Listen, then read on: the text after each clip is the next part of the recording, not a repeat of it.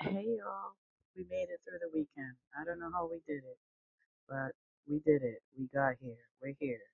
I don't even know where to start. I, I don't know where to start.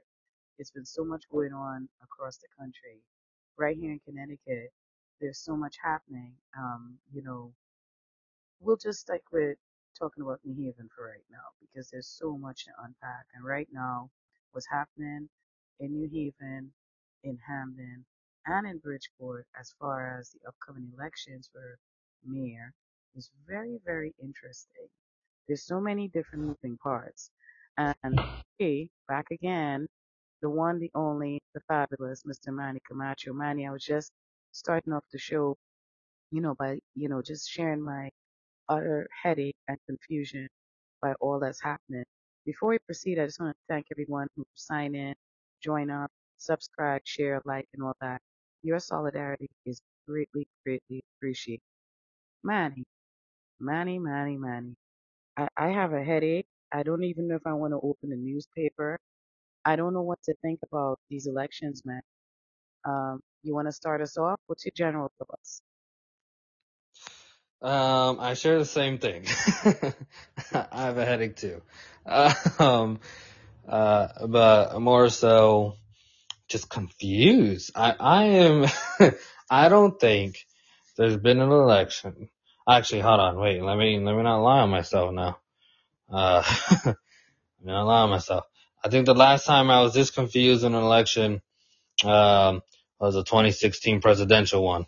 I think, I think a lot of people were confused on that one too. Uh, but besides that, uh, local election. I'm trying, I'm trying not to unmute myself because I'm cracking up over here. I'm as dazed and confused, and Manny and I are not the same age, so this confusion transcends ages, literally. Yes. Because there's so much to unpack. Like, I, I started off speaking in tongues because I don't know where to start. I feel like we have people saying all the white things, all the white times they're showing up. But we still have the same old, same old, mm-hmm. right? We still have the same old, same old. And it seems like we're committed to repeating history, right? Like I said, start us off, Manny. Come on. Let let them know how the youth feel. Jesus Christ. Yeah, so, you know, like I said, I, I'm confused. Um, and I'm confused on so many levels and for so many different reasons. Um, I mean, one, I think our last, uh, last time I was on, uh, I think we were talking about the Republican nomination with, um, Tom Goldenberg, right? And, um, I'm still confused about that, you know, and that was last week. Um, but I'm still confused. Oh, we're going to, we're going to talk about that one. That one deserves, that deserves its own attention because that's just special in a whole different way, but continue. So I'm confused on how a Democrat receives a Republican nomination. One, I'm confused how um, an incumbent candidate is pretty much, I mean, in my personal opinion, already in a landslide victory and has done slim to no campaigning whatsoever. I'm confused. Whoa, whoa, whoa, whoa, whoa. See, you know what your problem is? I'm going to tell you what your problem is. There's one of those confusions you should not, you really technically, theoretically, should not be confused by. And I think, I think you should know which one. When you have the Yale machine up your hoo-ha, right? And you are white, money wins wars is what I heard. Money wins wars, okay?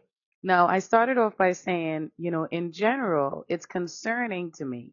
So let's start at the top because the D T C just endorsed Garrett Ganim and Elicker. And I don't think it's a good idea for me to really check my blood pressure when saying these things because I don't get it, right? Because talk about removing the voice of the people. That's how I feel about that. Starting with that, how do you feel about the D T C doing that, man? Um, hmm. You know, I, uh, I've always been curious about the D T C. I- I'll be honest. Um, I'm curious as to, and their perspective, right? How they see things. What exactly makes a candidate worth endorsing, right? Because to me, it's never been clear. Um, I, I've seen a lot of candidates that, you know, the D T C has helped and endorsed and provided a platform for, and, you know, so done everything they can to, uh, help the, the candidate make it to the, to, you know, the office. And I always try to sit there and analyze and go over and see, you know, find any similarities between the candidates, uh, in, you know, in question, and see, well, okay, what, obviously what, like, if there are any qualifications, then what qualification I look for? If there's any personality traits, characteristics, right? I'm just, I'm trying to find any type of anything to better know, uh, what exactly the D T C has in their mind. Listen, right? In their mind, in their alcohol, in their food. Like, it's what something. I don't understand. How did you go from marching next to us saying, we need a rent cap, we need this? But you know what it is, Manny? You know, you know what it is? If Lauren Garrett could claim to care about police brutality long enough for her shadow to believe her and still win an election, who can't? I just think it's so interesting. The three of them, Elicker, Garrett, and, you know, Ganim, they all three, they have a lot going on with them. One has to wonder if part of the problem that we're not seeing people opposing them, because what I'm hearing from the ground is, how come nobody's opposing these people? But then also in saying that, that's going to be one hell of a mess to clean up. What do you think about that? In those three towns, Bridgeport, Hamden, and New Haven, do you think it's possible that people are not running for those offices because it's, well, the mayor, and then you have to fight with your town council? There's a lot of bureaucracy in trying to clean things up. What do you think about that, Manny? Well, exactly. Literally, the the last thing you said, right? That there's a lot of bureaucracy and trying to fix problems and address different issues, right? And I mean, let's let's face it. Any any person in their right mind wants to stay away from this as far as possible, right? Anyone who actually loves life, so to speak, they don't want to be in that mess. You know, they don't want to have to deal with all the bureaucracy. They don't want to have to deal with, let's be honest now, because we all know what happens, those closed-door deals that happen, you know, between different entities. They don't want to be involved in that either, right? So, yeah, when it comes to, you know, people who look like me and you, right, which, and this is going back on a point I made in our uh, previous uh, podcast episode, people like me and you, people who look like us, people in the inner city minority communities, are already uh, have have a mistrust when it comes to politics and politicians, right? So you put that. I mean, on- Manny, you act like. I mean, you know what your problem is. You forget that dude. That guy, Christopher Columbus, he kind of, I don't know, made us kind of hate democracy. I mean, this is an inherent problem within the black and brown community. Absolutely. Our resistance to that. And I just think it's interesting. Here come these three people, because Bridgeport, New Haven, and Hamden, that's the triad of Connecticut. That's the three big ones.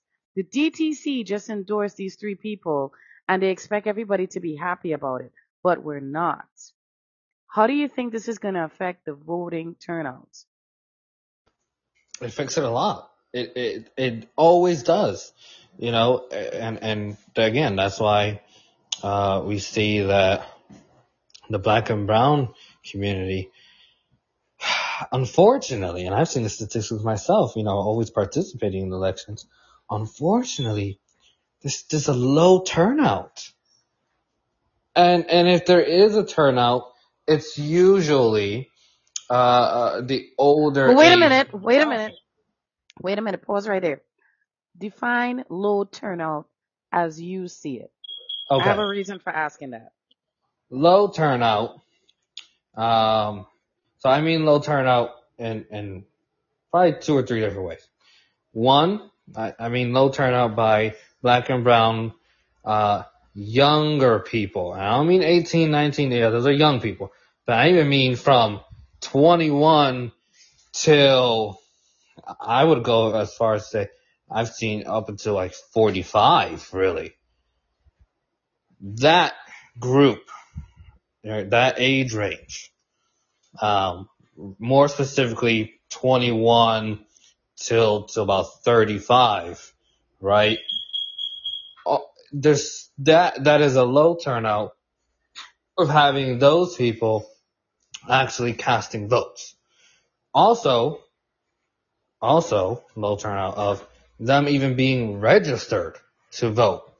I, I was, I remember the first year of me being involved in elections, I was genuinely surprised about how many people in our inner city communities between those ages were not even registered to vote and had no interest. That's a bigger thing. Had no interest in even getting registered to vote because they didn't want to vote.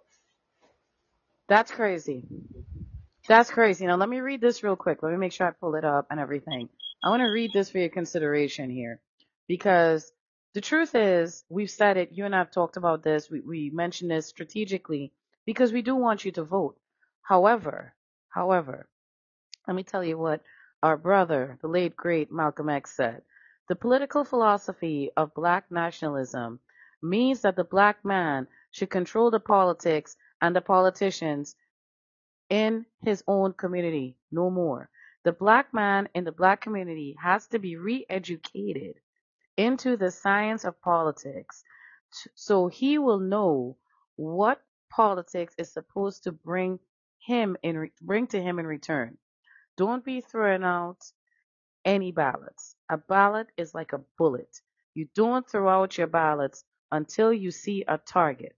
And if that target is not within your reach, keep your ballot in your pocket.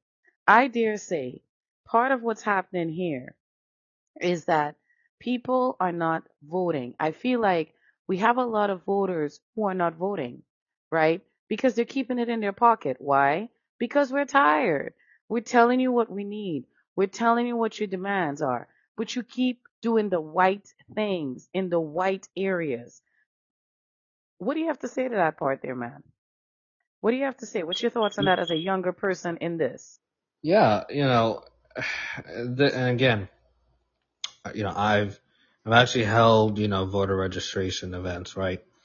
Um, and, you know, having the conversation with a lot of our, our residents, um, you know, asked them, why aren't you registered? And, and not in a condemning way, right? Never in a condemning way, but in a genuine uh, curiosity. Right, a sincere curiosity. Um, you know, why aren't you registered? Why aren't you interested in voting? You know, what the, and I, I always ask this question to them. Well, what does a vote mean to you? Right. And so having these different conversations. So, um, you're right. A lot, the general consensus is that one, they feel like no matter who they vote for or what they vote for, nothing's going to change. Two, they feel as though, um, you know, again, that mistrust of politicians is that everything they say sounds good, and a lot of the residents believe in those promises because those are promises that they want to be fulfilled. They go, they cast their vote, and, you know, and then end up regretting it. So, you know, give or take a few cycles of that, I mean, who's not going to be, you know, uh, disheartened and, and, and start to avoid voting, right? Because all you've known is every election year you vote for promises that you want to see fulfilled, and then it never happens. And so, you know, why keep voting, right? I've heard that so many times. Right. So you're right. You know, you're, you're definitely right that people, you know, um, one, they don't feel as their vote really counts towards anything. Two, they don't feel as their vote will have any effect on the actual problems that are affecting them. Um, and three, uh, politics. They don't, they, they don't want to get involved. They don't want to cast their vote because they know that politics is messy, and they know in their heads nothing's ever going to get done. Man, I tell you, this this here infuriates me. You know, it. You know, this is a nation that went from having to fight for their place at a diner counter. There was a time when white people were afraid to be racist. The problem I see here is the racism is so normalized in the Northeast, even at the ballot box. Now, in saying that, the Republicans know this. This is the problem, the, the, the problem I see here. In the Democratic Party itself, there's so much infighting and the fight for power. We are not well represented. Uh, we are not well supported. There's a lot of gatekeeping and hidden parts to even running for office. You have to meet the financial requirement. As Paul is saying in the chat, you know, in order for there to be real change, you really have to run a ticket where you're going to wipe it all out. Now, going back to Elicker, when he ran for office, that's what he did, right? He ran for office and he made sure that he had who he needed to have in order to, um, you know, to replace who he needed to replace. I have it from sources that, you know, he knew, he was quite aware about what was going to happen at Tony Harp's apartments, the Harp, you know, the Harp dynasty there, that whole thing. See, this is what I'm seeing in New Haven. Elicker was campaigning, but he was doing it a different way. That whole press conference he had when Denise Fair stole what she stole. Now, I'm not saying that what she did was right. I didn't say that. I didn't say she had to go do all of that. But he has been relentless, Elicker, in calling out anyone and everyone associated with Tony Harp. Now, that's that piece. So in my mind, indirectly, he's been campaigning. On the other side of that, here comes Lauren Garrett, the little white girl who never had, you know, to even stress a broken fingernail. And now she uses the Black Lives Matter movement to run her ticket. She also came prepared with her people that would replace who they needed to replace. That's what they do, right? Ganim. I don't even know what to start with Ganim with. Like, I, I, I don't even know where to start. I mean, I mean, come on. I, I all I could say is Bill Cosby, R. Kelly, not defending what you did, but you might want to figure out where he, Ganim, got his legal backing from.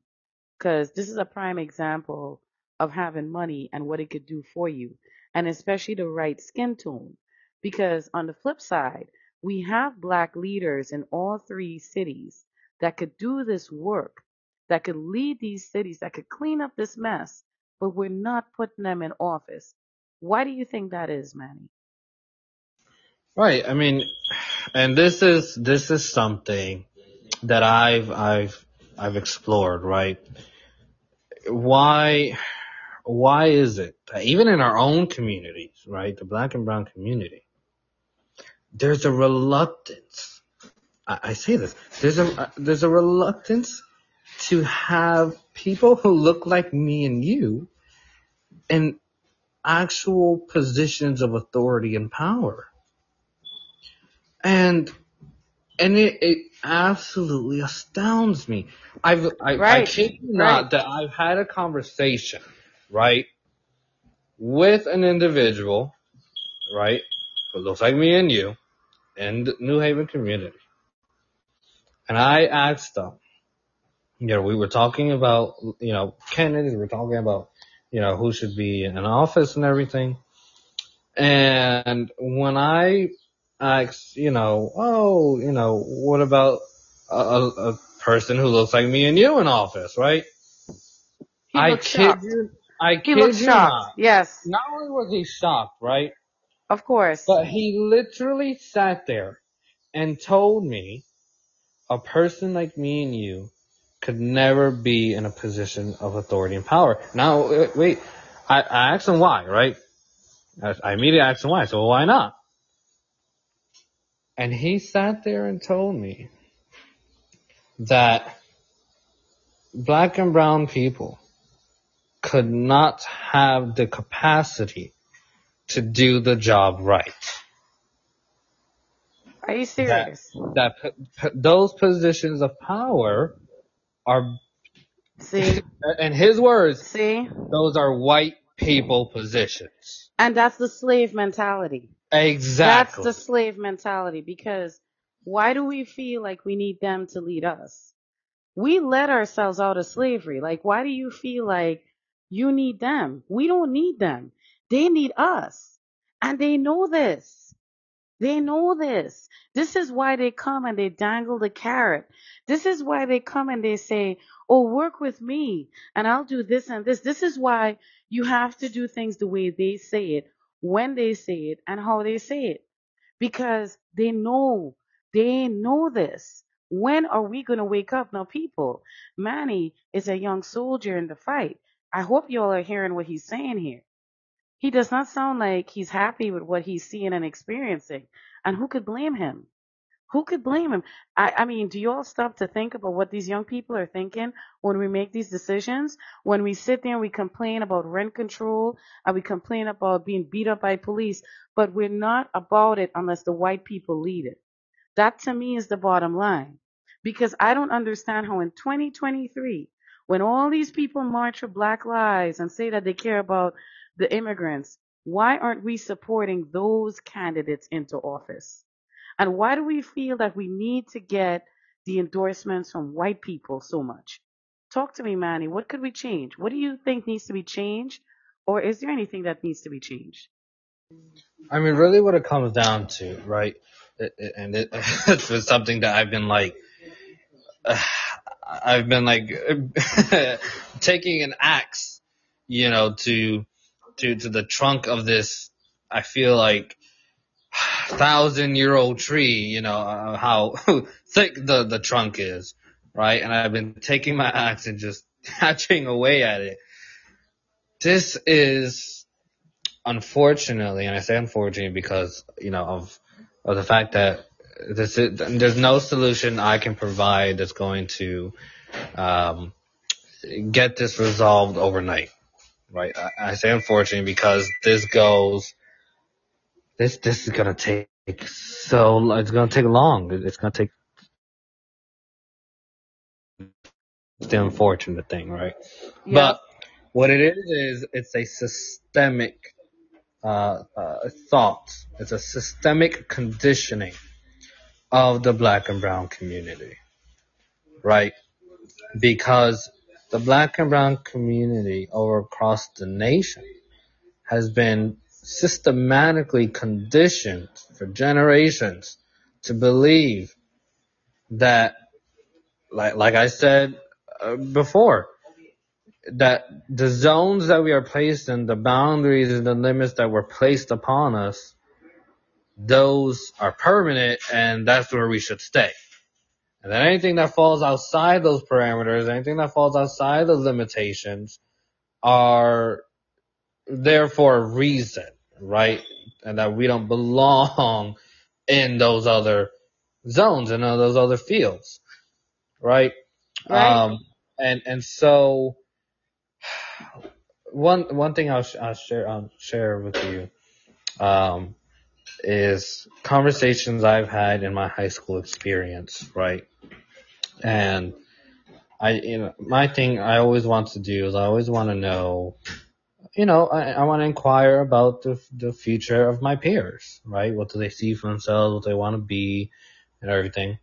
Um, and I've had conversations with them, and I hear what I hear is so, so disheartening and so discouraging. I have gone up to my peers and I said, well, what do you want to be in life? You know, what do you want to do? And they say things like, um, you know, a lot of them say, okay, well, I'm going to go to sports. Okay, that's fine. That's fine. You want to go to sports. Okay, well, what's, what's, uh, another career, you know, you want to go into? And they say, well, um, I guess I could be a construction worker. And I said, um, okay. And I asked him, do you like construction? Is that why he's a construction worker? He said, well, no, but that's, that's pretty much all I can do. And so I asked them, and I put this out to them. Why can't you be a doctor? Why can't you be an engineer? Why can't you be an architect? You know, why, why can't you be a lawyer? You know, all, the, the I, I always, a surgeon, right? Anesthesiologist. I put these types of things out to them, right? Just to hear what the response is. And they look at me, and I can't tell you how many times I've seen not only just faces of confusion, because because they kind of look at me like, Manny, do you hear yourself? You know? That's the face they, they put on. Of course. Of course, because look at what you're saying. Yeah, and you, I asked him, I said, well, why, why is it so, like, why is it so unusual? Why is it, why are you looking at me like I got three heads, you know? And they say, and this is something I've heard. Again, these are from my peers. These are sixteen, seventeen, eighteen, fifteen, fourteen-year-olds, right? And they look at me, and they've literally said, I'm not saying all of them, but I'm saying a, a good majority of them, have literally told me, those are white people jobs. These are fourteen, fifteen, sixteen, seventeen, eighteen year olds. Okay? These are, these are people. Well, wait a minute. Wait a minute. Let me tell you something about construction in particular. Don't, people need to realize something. Don't use that term loose. I'm not saying towards you in particular. I'm saying this in general because there's different tiers of construction. Mm-hmm. You see, the real money is the journeyman. Those are the people who get to pick and choose what they work on. When you start off, you start off at the bottom, bottom as a laborer. The right. fact of the matter is construction in itself is actually more white dominated than black dominated in that, in that way. When you look at it from that lens, you yeah. see more black people being on the lower end versus leading the project. Right. Versus, you know, stuff like that. Now, that being said, I hear what you tried to do. And it's sad because what plagues your generation, your group, is COVID. Seriously, like I, I empathize with you all because really you guys got to see what happens when you don't have the education, when you don't have the financial backing, and when you don't have the privilege. And to me, knowing that and seeing that, I'm even more perplexed as to why these nominations and endorsements even happen. I mean, look at Elicker, right? He sat there, the, the number of police brutality cases he had to deal with on his watch, the, all the stuff that came out, you know, from his administration. I, I didn't even know what to start with Lauren Garrett, right? Because, I mean, all I'm trying to say is with him, with her, with Ganim, publicly, their messiness was known. Like, you know they're not... You know, you know that they have their flaws. I'm not looking for perfection. I'm actually looking for people who actually do what they say they're going to do. And if you're not going to do that, give me a viable solution. All three of them have basically exhibited the same characteristics, handle things the same way, but yet they got the nod from the D T C. Now, I said all of that to come to this point. What will it take? What will it take for people to take the vote out of their pocket? What do you see from your experience? Now, I just want folks to understand. He mentioned, you know, leading these campaign, you know, drives and stuff like that. When I say that and when he says that, we don't mean that Manny just showed up and led the march. No, he stood there. He spoke to people. He asked questions. They asked him questions. There was conversation. I just want to make that clear. This wasn't a photo op. This wasn't just Manny showing up because he was bored. This was him actually doing what he said, and that's what I'm talking about. So take it from there, Manny. What do you think? What's your thoughts? Oh yeah, absolutely. And you know, to add to that, I, I, I you know, I had to sit there, you know, and actually against, uh, again, I mean, I know what you're gonna say. I know what you're gonna say. It's like, it's obvious, man. He shouldn't have been surprised, but yeah, I was surprised when I started talking, you know, about uh, creating these registration events, uh, you know, to get people registered, and and people and I have people telling me like, why are you doing that? You know, why are you, why are you trying to change people's minds about, you know, voting? And, and I sat there and I was like, oh, come again? You know, like, hold on, wait, wait, wait. Are you trying really asking me why am I trying to get more people to vote? How about because it's their right? How about because it's well, it's that something- will only scare someone who's afraid of their power being taken exactly. from them. Exactly. That's it. Somebody who's afraid. And I kind of, I'm leaning on the triad because I feel like that's what this is. There are people who are afraid of the shift in power. They don't want that power to shift. They know right now that there's people who are facing houselessness. There are mm-hmm. people who are facing job insecurity, food insecurity, the poor people, the working poor people. I don't see either of the three representing them. Exactly. And so, you know, and, and, and again, that's, that's another reason why I, I sat there, you know, day after day, late nights, whatever, organizing a way and trying to find a way to get more of my neighbors, because again, it's always called my neighbors registered to exercise the most powerful thing they have in their arsenal, their vote.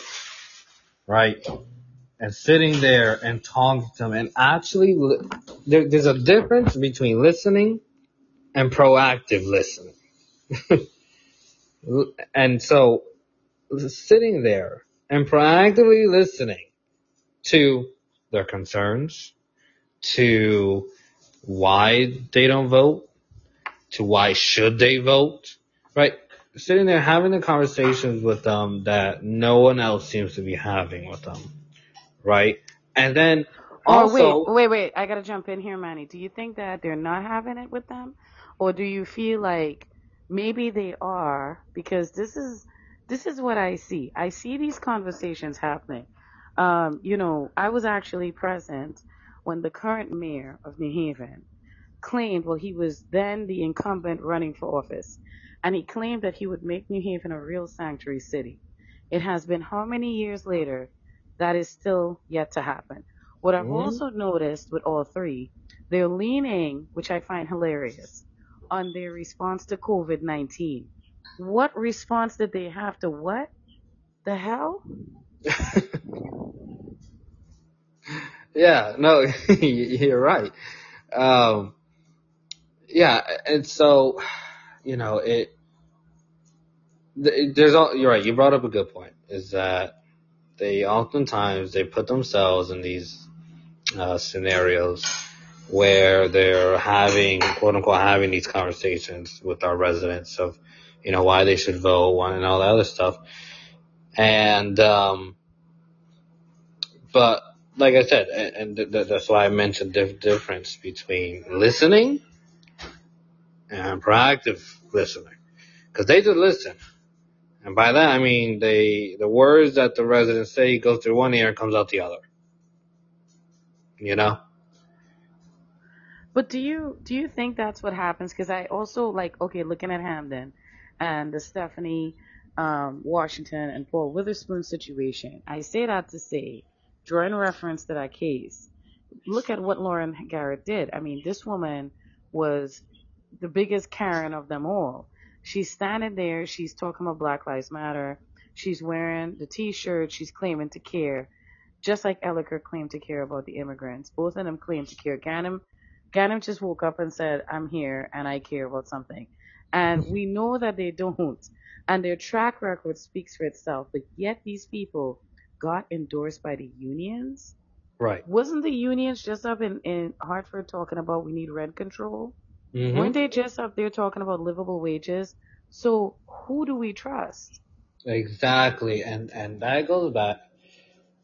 That goes back to conversation we had, right, about why it's going to be, why I'm going to find it difficult to run eventually, right, is because what, what am I going to have to do to actually get people to believe that I'm not like the others who have run for office, right? Because, like I said, I mean, I, I have a lot of things about me that, you know, are definitely vastly different from the candidates, you know, past and present, right? I mean, I'm the most blunt, honest, straightforward person you can meet, right? And I get in trouble for it more times than I count. Um, but what I think is, is if we're going to have a person in a position of authority, a person in a position of power, and a position, uh, where the person can actually make changes, it needs to be someone like that. It needs to be someone who doesn't have to abide by, you know, the, the red tape, so to speak, right? Who's not scared of going past the red tape, uh, of upsetting, you know, uh, different levels of the bureaucracy, and, and who is not scared of, you know, well, to me, it seems like a lot of the, well, a lot of the candidates are scared to, after they've won office, to actually go in the community, right, knock on, on people's doors and just have regular conversations with them aside from election year, you know? Like, it seems like the only time they come out and knock on people's doors is during election year. Uh, but in the, and the terms that they're in office, the only times you're going to see them is either, you know, press conferences or at events. They're not showing up to your door on a, on a random Tuesday morning, you know? Uh, or unless, you know, now, someone might say, well, yeah, they do. Uh, okay, I'll give you that they'll probably show up to your house on a random Tuesday morning if they want something, if they're trying to get your support to sign a petition or something. Sure. Okay, then, yeah, they'll show up to your house on a random Tuesday morning. But are they showing up just to have a regular conversation with you, just to get to know you, just to see, you know, what you personally, what you specifically believe? But, you know, Manny, I hate to be the one to tell you this. You kind of, see, let me just make this clear, folks. I don't think he will have the problem he thinks he's going to have. Because in terms of reach, Manny, your your reach is different. As I shared earlier with you, you're unique in your thought processes and your approach. I don't see or think that you will encounter this problem if you choose. I think this is like a Democratic D T C issue. I think that's where it really, really comes down to, mm-hmm. right? I think that what needs to really happen, what should have happened, and what should be happening, this is the time to build up a real strong third party. We could do it. You know, it can happen. And I dare say you have the ability to do that. Because, again, of the work you've done and continue to do. And I think you would get that type of support. What's probably going to be alarming is when you do decide, or should you decide to do that, is who you find out is really vested to whom and why. Does that make sense? Like, that can't be any further from the truth. That is so, that is so true. Right there, that point right there. Is when the time comes, should it come, right? Who am I going to find out? I'm just going to put it out there in the universe. I have a funny feeling you're actually more ahead of the game than you realize. I think that as a younger person going into this, the fact that you're still even considering running for office is amazing to me. Because most, I mean, in my opinion, prior, or prior, prior to COVID, till now, we've seen a shift in terms of our young people. We don't see them as much as we did. It's like COVID came and then the, all the young people disappeared. I don't know where they went. And it's like they're just now coming back in it, but not the same way. Because pre-COVID, we had young people talking about, um, you know, yes, you should vote. Yes, you should do these things. But we're not seeing that like that anymore. Right. And I think this goes back to what you just said regarding the whole, you know, who, who do I believe in? What do I believe? What I'm saying is I think your generation and you have the capacity to actually do what we keep saying that we're not doing, what my generation keeps talking about and we're not doing, which is formulate and lead that third party, an effective one, not a third party that is led by a bunch of white people who woke up with a conscience, but more so by people who look like us, because the representation matters, man. It matters. It must matter. It has to matter. And it does matter. What's your thoughts on that? No, you're right. You're right. You know, it's, I, prior, prior to COVID, you know, there were those conversations being had, you know, led by, you know, the younger uh, demographics saying, you know, that you should vote and there needs, you know, uh, the younger demographic should, you know, there was a big push on that, right? Um, and then COVID happened. And it, again, it, it made not just the younger demographic, but pretty much, I mean, I dare say everyone, start to question a lot of things, if not everything, right?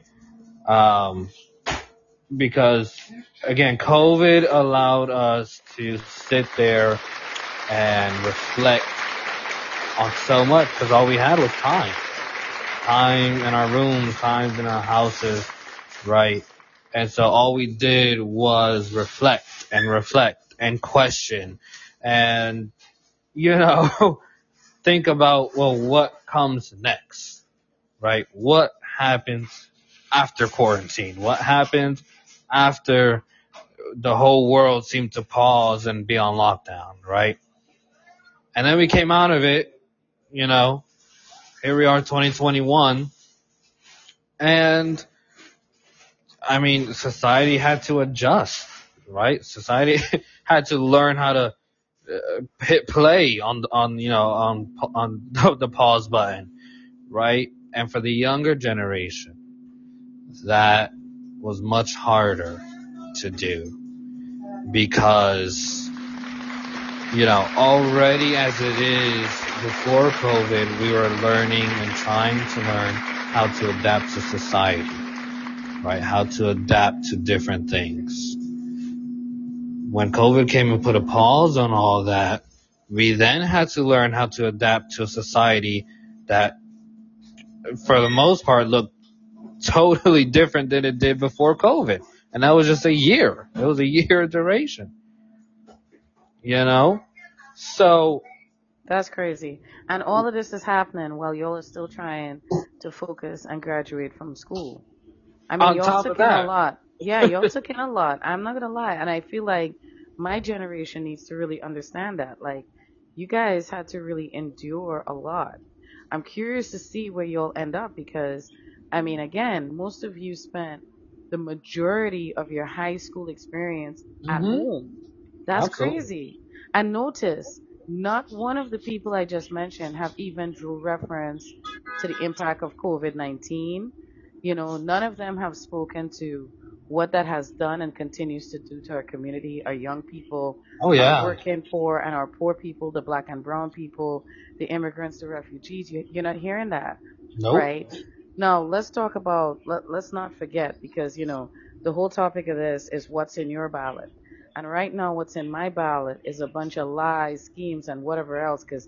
There's only, I, I don't know. I'm looking at Liam and Wendy Hamilton, to be quite frank, right? I'm curious to see where Liam Brennan and Wendy Hamilton, I'm paying attention to them two in particular. Let's talk about your friend, Tom Goldenberg. I'm being real sarcastic with that term, friend. How you feel about that? Let's go back to the elephant in the room. Um. So, yeah, so a Democrat walks into the Republican Party and says, nominate me. As a younger person who's looking forward to going into office, how does that make you feel?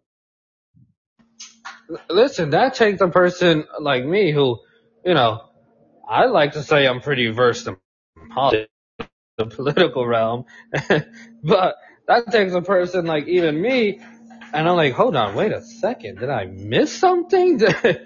That's is that even a thing? You know, where uh, Democrat, I mean, and whether it was vice versa, a Democrat, you know, getting the nomination of the Republican Party. And again, if, even if it was vice versa, Republican never getting the nomination of the Democrat. Like, dude, what? This could be like that game, Never Have I Ever. Never have right. I ever. I feel like, I feel, I feel like if, if New Haven had her own Guinness Book of World Records, Tom, Tom would take, you know, Guinness Book of World Records nomination of the opposite party. I mean, I'm just, I'm so genuinely confused as to how that happened. But not just how that happened, but the fact that it happened, and still we've yet to receive an explanation as to why. Like, there has been no talk about why Tom has received the nomination. And, I, and again, it begs I didn't even know, to be quite frank, I didn't even know that was a thing. I did not know I that was never, a thing. I never, never knew. I never knew that. Like, I, exactly. I questioned that. Like, I did not know it was exactly. legally viable that you could run on a Democratic right. ticket under the Democratic Party. See, I guess, I guess if he was undeclared, I could see that. Right. I could see it. If he was undeclared, right. I could see it. But what I'm concerned about is that you came out the gate and you said that you're a Democrat. Oh, by mm-hmm. the way, the Republicans just endorsed me. Now, let me ask you this. As someone who has worked and done the voter registration piece of things, mm-hmm. I'm about to ask a dangerous question. Uh-oh. Surprise.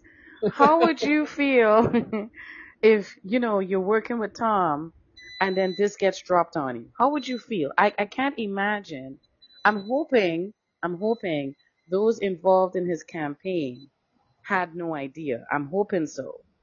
I'm you and really, me both. really, right? you, you and me both, because if not, I'd have a couple yeah. questions.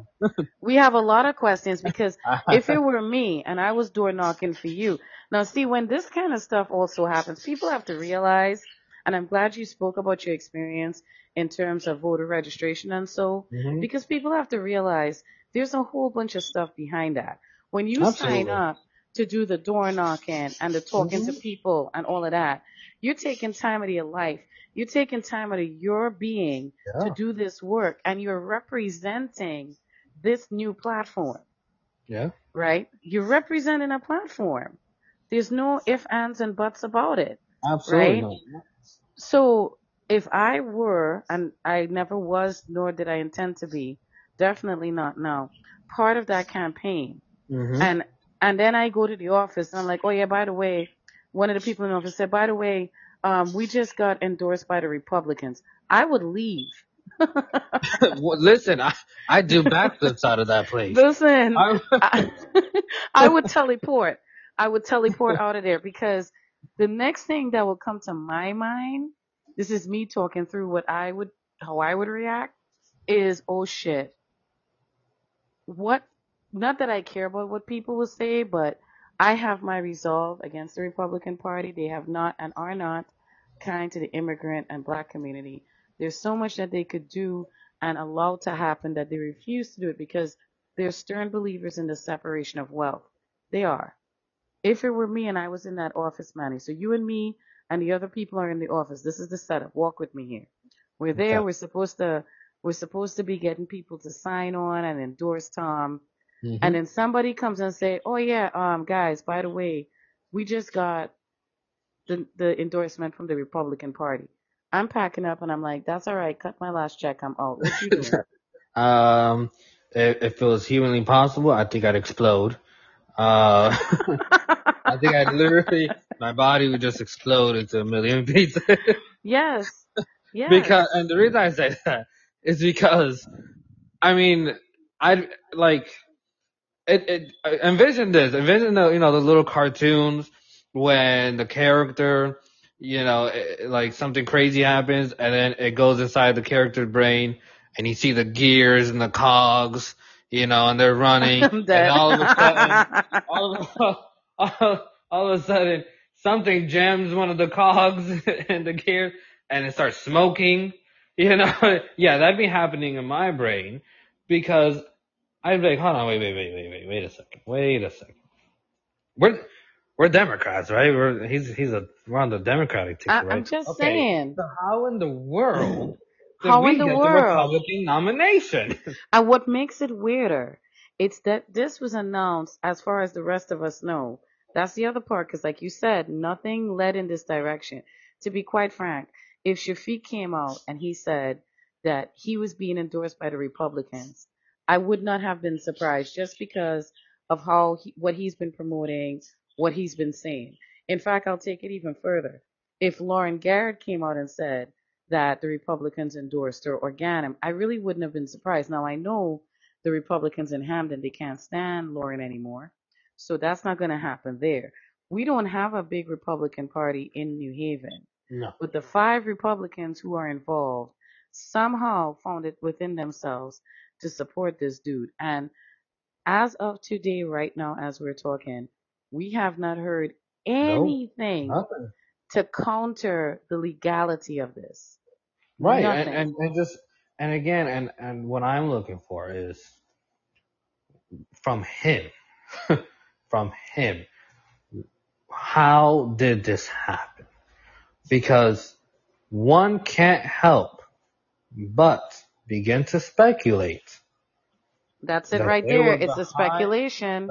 Behind, yeah, but speculate that conversations were held behind closed doors in order to receive this nomination. Because there is no way. Absolutely. There is absolutely no way. Uh, listen. That just out of nowhere. No. Tom Goldenberg, who's running no. on a Democratic ticket, gets right. a Republican nomination. Well, wait a minute. You know what your problem is? I'm going to tell you what your problem is. You forgot that Donald Trump was once a Democrat. So maybe this is what's happening? Is that, is that what's happening in front of us? Like, is this, I mean, is this Tom's coming out that, party? Again, even with that, we, we'd have, we need to have an explanation because, you know, hello, Tom, you're no longer on the Democratic ticket, so you need to update no, that as soon as possible. But that's the dichotomy here, because I have not seen it or heard exactly. that he is not on the Democratic ticket. Right. So there's a lot of confusion. So going back to what we've been talking about for this last hour, if people were confused and discouraged about what's in their ballot before, this to me, this this right here makes it even harder for people to feel inclined to vote, because where and when does it end? Again, right.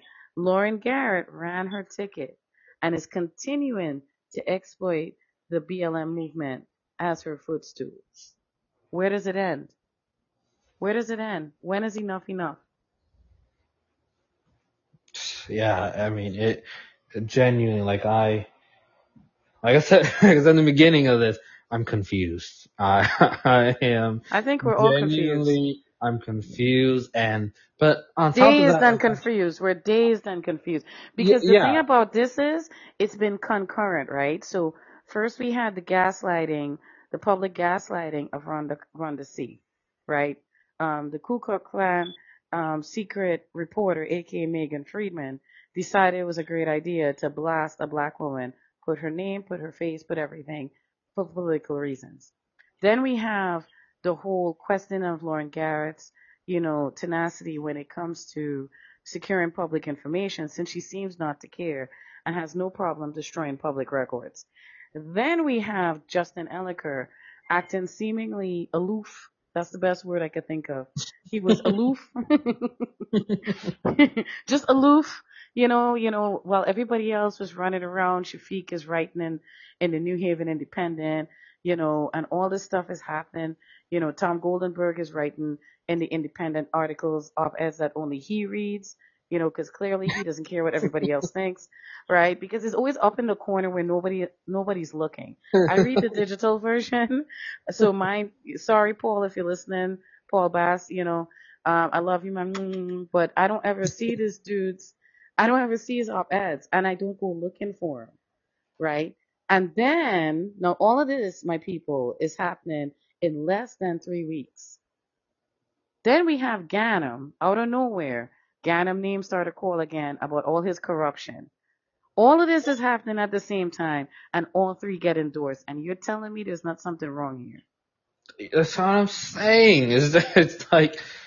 Oh, jeez. I, I, and as I said, I've not experienced an election like this since the twenty sixteen one. Like, I, I I'm just not, saying. I'm just even saying. Even with, and, and I was there. I mean, the first, first election I took part in was, um, the Harp versus Elicker election. And that was the first election I ever took part in. And even oh, you then. Poor soul. My condolences.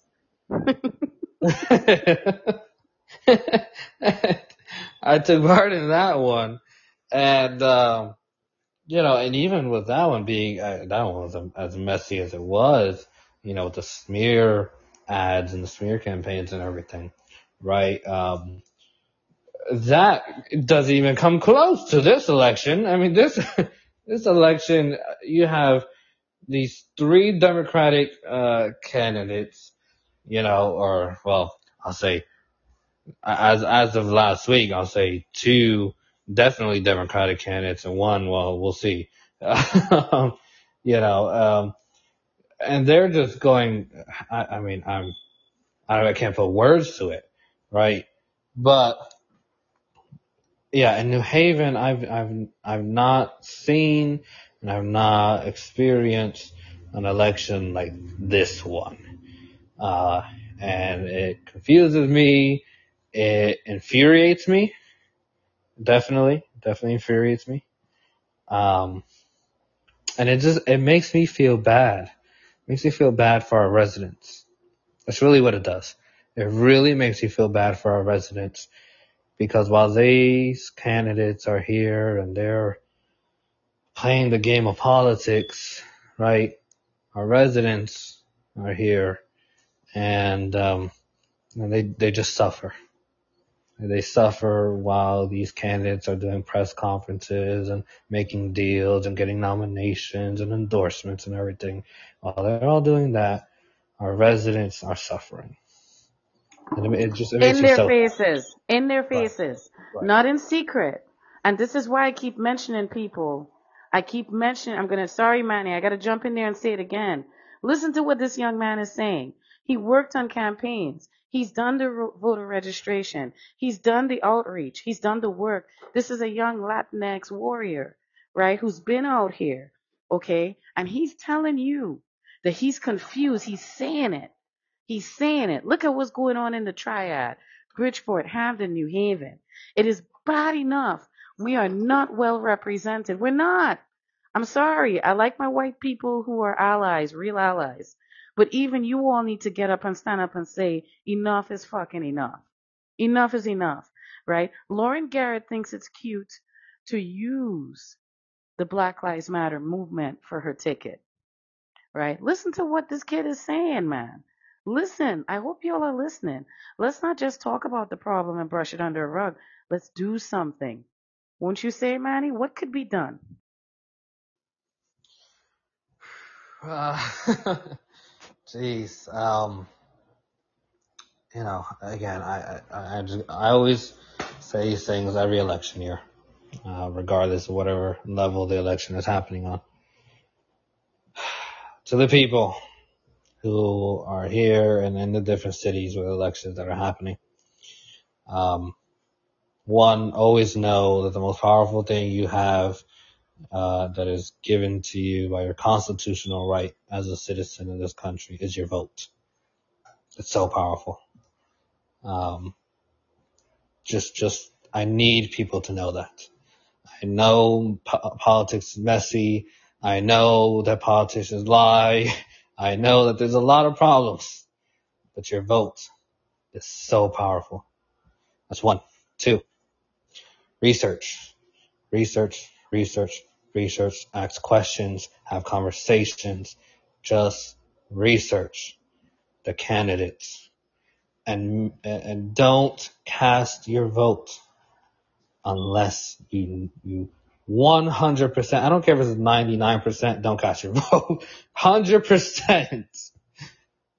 If you really think that that candidate is the choice, just research. As long as you have research on your side. Well, can you can I jump in there? Yeah. Can you specify? Because here's the thing, man.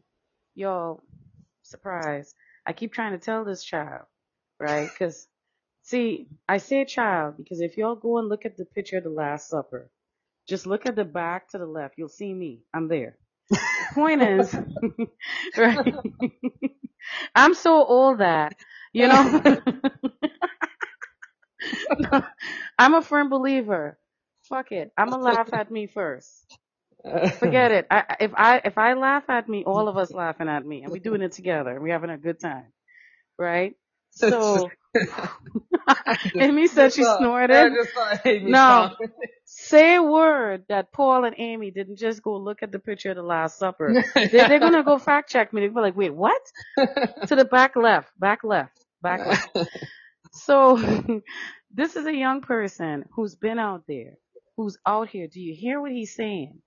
I want you to break it all the way down, right? All the way down to the money. What do you mm-hmm. mean by research? Because you see, part of the problem is the narrative, as we yeah. pointed out earlier, this narrative that was created about us, but not with us, yes. right? Nothing about us without us. The right. problem is, is that when you, when you drop a word like research, you know, we ain't trying to read shit. Right. We, yeah. we ain't trying to reach it. yeah. So how could I research my candidates in a way where I could get what I need? Now, this is going to go into ranked choice voting, which is a whole other conversation. I don't know if Connecticut's ready for that. Even as much as I want to see it happen, I don't know if people really understand why that is an actual move towards progress. Because to me, that will help alleviate these inequities. Because even though the Democrats claim that they care about diversity, equity, and inclusivity. Well, now, we don't even have to put that claim on the Republicans because they never told that lie. Give them credit. They don't give a shit about no diversity, equity, or inclusivity. They care about the wealth gap. They care about maintaining their wealth. Right now, they're looking at the Federal Reserve. See, Amy just confirmed it. She looked at the picture of the Last Supper. She sees me. I told you all to the left, back left. Um, I didn't have my hair purple then, just for clarification. So they didn't create that back then, you know what I'm saying? Um, so my point is, is that how would you suggest that a younger person who's disinterested, mm-hmm. you, talk to me. What would you say to that person? Not even just the younger, anyone who's locked yeah. off from the voting. Talk to me. What would you do? So, um, I'm going to advise them to do what I did, right? Because I mean, obviously, you know, like, like I've said and like it's been told, you know, I got involved in this very young. Um, I was about eleven years old. And so, I mean, eleven years old, I didn't know what research was. I didn't really like go online and read articles and read these. No, I didn't do any of that, right? So what it was for me, you know, because I'm a, you know, I'm a person who likes to have conversations. I'm like a person that's visuals. And I mean, that's my research, right? I want firsthand or, you know, sources. I want, I want actual conversations with people who have had experiences with the candidates, right? That's my research because I feel like that research is definitely much more valid and accurate than what you're going to read on some article, right? Research is being able to go uh, to someone, like go to different people, and um, and sometimes it, it's about finding out, you know, who the people are. Um, and there's different ways to do that, right? People, the, and the people in question that I'm talking about are the people who have had experiences with said candidate, who might have been associated with the candidate before they even, you know, ran for office, right? People, uh, who have come across the candidate, you know, uh, or have worked with them on different projects, right? A lot of times, nine times out of ten, again, this isn't my experience, but this is what I mean by research. When I talk to people who have had experiences, who have worked on things, who, you know, at some point or time encountered or interacted or shared a period of time with these candidates, right? They will have a lot to tell you, right? A lot to put out there. And, and, and I know some people might think that that is, um, you know, oh, they're going to be saying negative things. No, no, no. Sometimes it's negative things. Majority, you know, it, it depends on the candidate, right? Sometimes it's good things. Sometimes it's neutral things. But that's what I mean by getting research, is you have to get all those different things. You have to get some negative things. You have to get some positive things. There's going to be some neutral things, right? It's never going to be. You're so nice, Manny. I couldn't, I couldn't help myself. Yo, it, let's take a minute. Everybody stare at Manny. Manny, you so nice. He's such a sweetheart. Everybody turn, turn at the same time. Manny, you so nice. Let me tell you all, see how sweet he is. He's really breaking it down. Everything he's saying is true. You could reach out to them. You could try to communicate. You could show up, Manny, even to sometimes yeah. when they have the meet and greet, right? Yeah, absolutely. Your research is number one best form of research, what I say is. Or, your actual experience. Since she's in the chat, I'm going to light her up a little bit out of fun. We could do what Amy does and just go on Facebook and Instagram and look them up. That works too. I've done. No, listen, but I've done my I've done share of that. I've done it. Seriously, I, it's me too. They look at us. Look at them. Seriously, absolutely. See what they're posting about. See who they're connected to. Absolutely. Find out. Find out. That's a great strategy. Yeah. I do see a lot see of the posts that they're tagged in. See yes. the comments that are under the post. See who yes. they're friends with on Facebook, right? Yes. Look at their profiles. Yes. I've absolutely done that many times. See where they show up. Like just, absolutely. If you, if you don't know how to do it, just put the name in Google and see what comes up. Mm-hmm. Or if you're on Facebook, if you're on Instagram, if you're on Twitter, yeah. you know, because some of them would use, you know, background names or secret names and what, as much as you could do. I mean, don't stress yourself.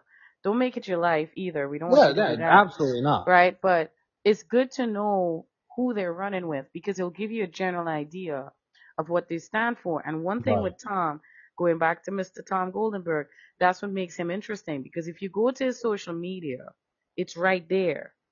It's actually right there. You know, mm-hmm. he has an alliance to himself and those like himself. That's how I'll put that. Yeah, see absolutely. See what I mean? So do your research. What else would you mm-hmm. do, Manny, to the person who doesn't? Because, folks, like I said, Malcolm told us, if you don't see the target, keep your ballot in your pocket. I get right. that. But there are ways we could draw out the right mm-hmm. candidate as mm-hmm. well, right? We could do that. We could actually get people to run for office who should run for office. Yeah. Right? Who should be there. And we should have the type of people around who understand that. Now, for the white people who are wondering, what the fuck do I do? Well, what you do is educate and re-educate yourself. Mm-hmm. It starts with that. It starts with you saying, all right, I keep I keep hearing about voters' rights. Let me let me go on Hulu or video or Comcast. Look up the videos, man. If you don't want to do the reading, right? That's fine. Nobody judging you. But go do your research. I keep telling white people, you don't want me to teach you all about white supremacy. I'll hurt your feelings. You'll end up crying. By the end of class, you'll be sitting there rocking in a cradle because I would have said things that would have affected your whiteness and you wouldn't know what to do with yourself, because I'm telling you as I see it. And I don't understand why I'm supposed to butter it up, because nobody told us how to deal with racism. We kind of had to figure it out. It's an right? ugly history.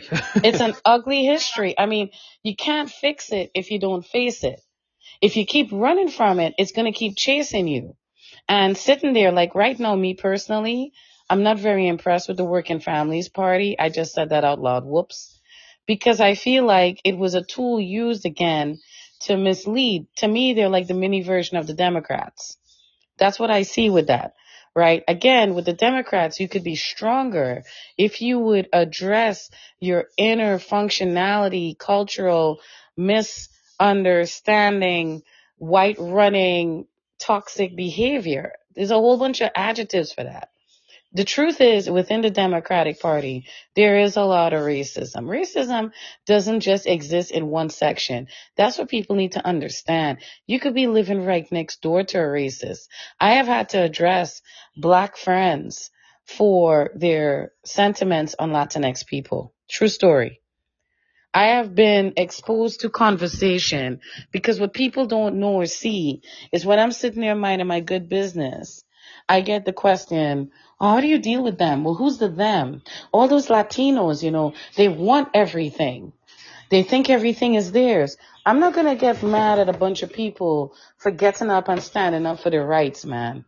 See, we need to take a page from that book. See what they're doing right now. All y'all who are upset that the new superintendent of New Haven Public Schools is Latinx, you need to go sit down somewhere. That's what we need to be doing. I keep telling you all, when black and brown people come together and organize, the government gets very fucking nervous.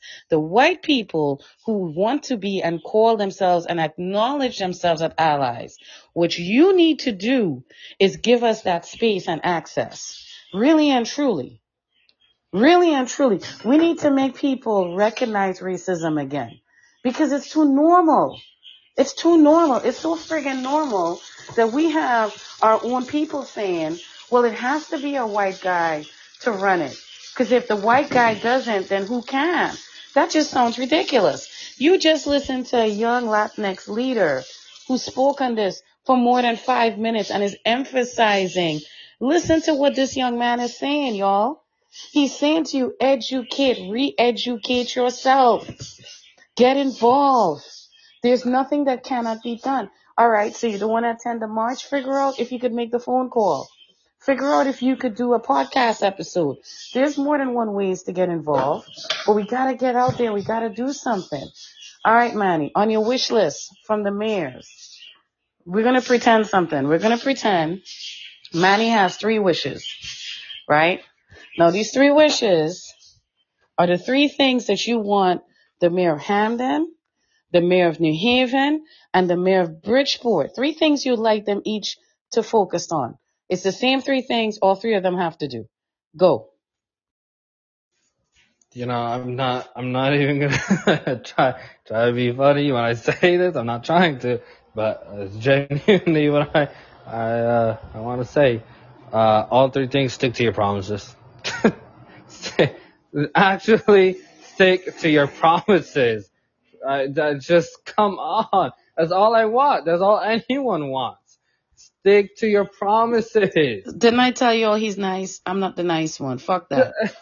So I'm gonna say it. I'm gonna say it. He gonna sit there cracking up. You don't have to unmute yourself. You don't have to mute yourself.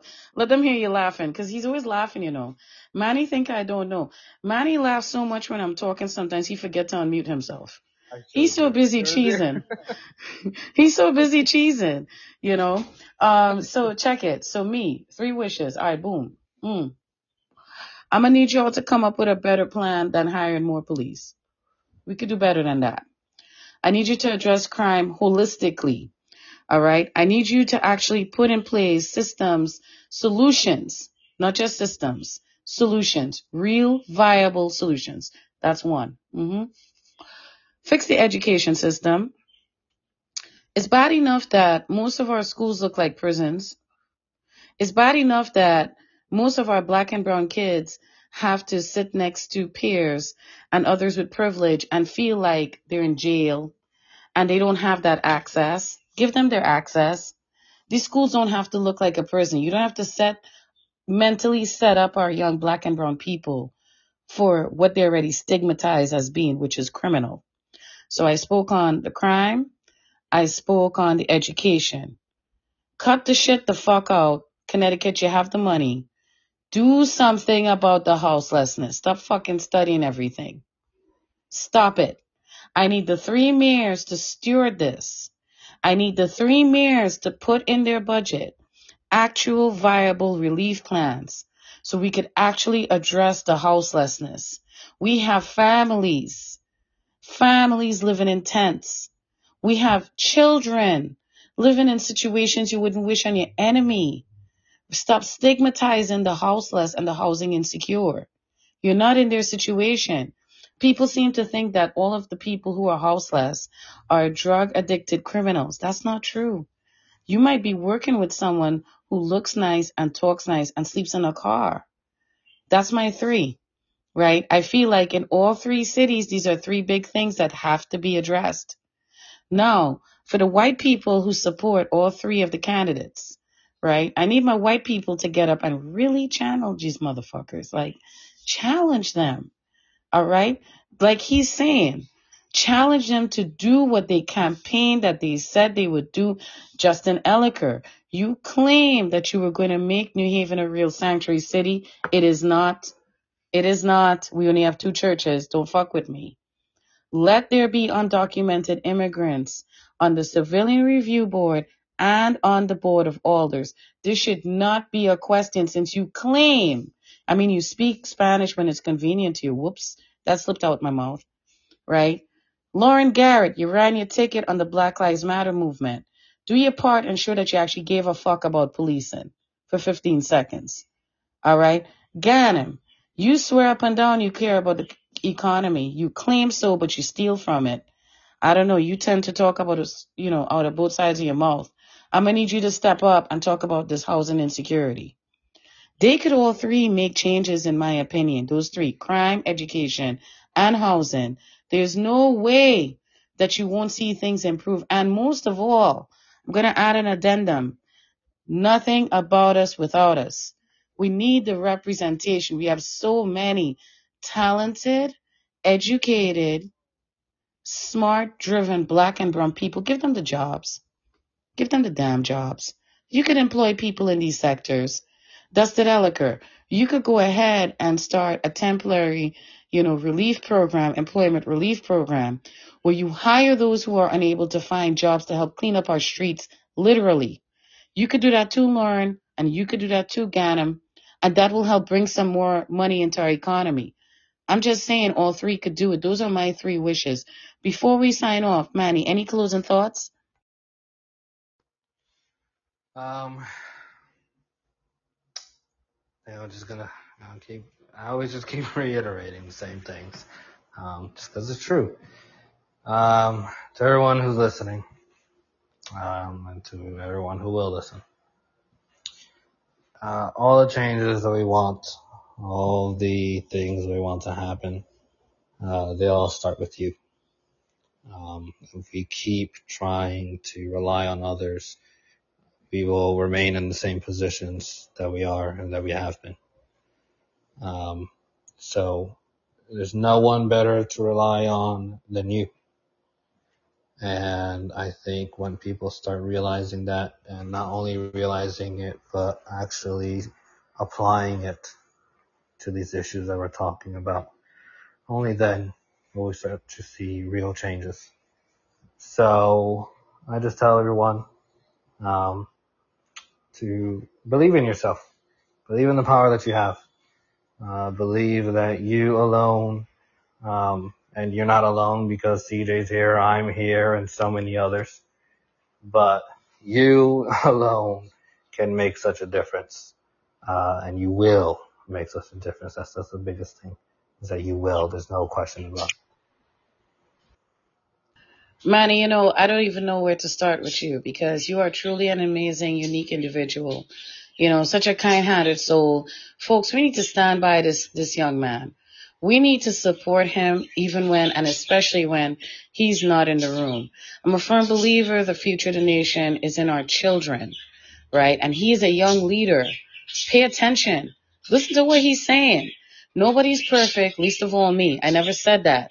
But we have to get together and demand these things. And you know what? I know we could do it. If we could not do that, we would not be able to be out and about as we are right now. Think about that. Think about how far we've come. That doesn't mean we're done. It just means we need to continue our journey. And we have to stay focused on our path. Again, we need our white allies, man. Don't think you're not important. Just because you're not leading it doesn't mean you're not part of it. It just meant that you accepted your privilege to recognize why our representation matters. Don't just come to us when you want something or you need us to show up. No, no, no, no, no.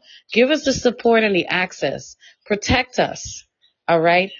Jump in there when you see the gatekeeping and the gaslighting happening. You could make that change. You could do that. All right. And guess what? When it's one of yours who's doing it, that's when we need you even more. I shared with you already my experience of the gatekeeping and the gaslighting by someone who's using their gender identity as a shield, and they're white. Now, if I address them, I get criminalized. Look at what Manny was just saying. All the great ideas he has, but he still had to leave room, sadly, for disappointment. Did you not see that? Did you not hear that? I'm sitting here listening to this young man talk about running for office, but I will do this, but let's help Manny not see those buts no more. Let's see, let's help Manny see the possibilities. Let's make sure that we protect him. Let's make sure that we support him and those like him, all of them. This is our future, guys. We have to make sure that we pave the way for them so they could do not just what we need to get done, but the stuff they want to see happen. They're here too, and their voices matter. Well, as always, I always appreciate your continued support. Continue to like, share, and subscribe.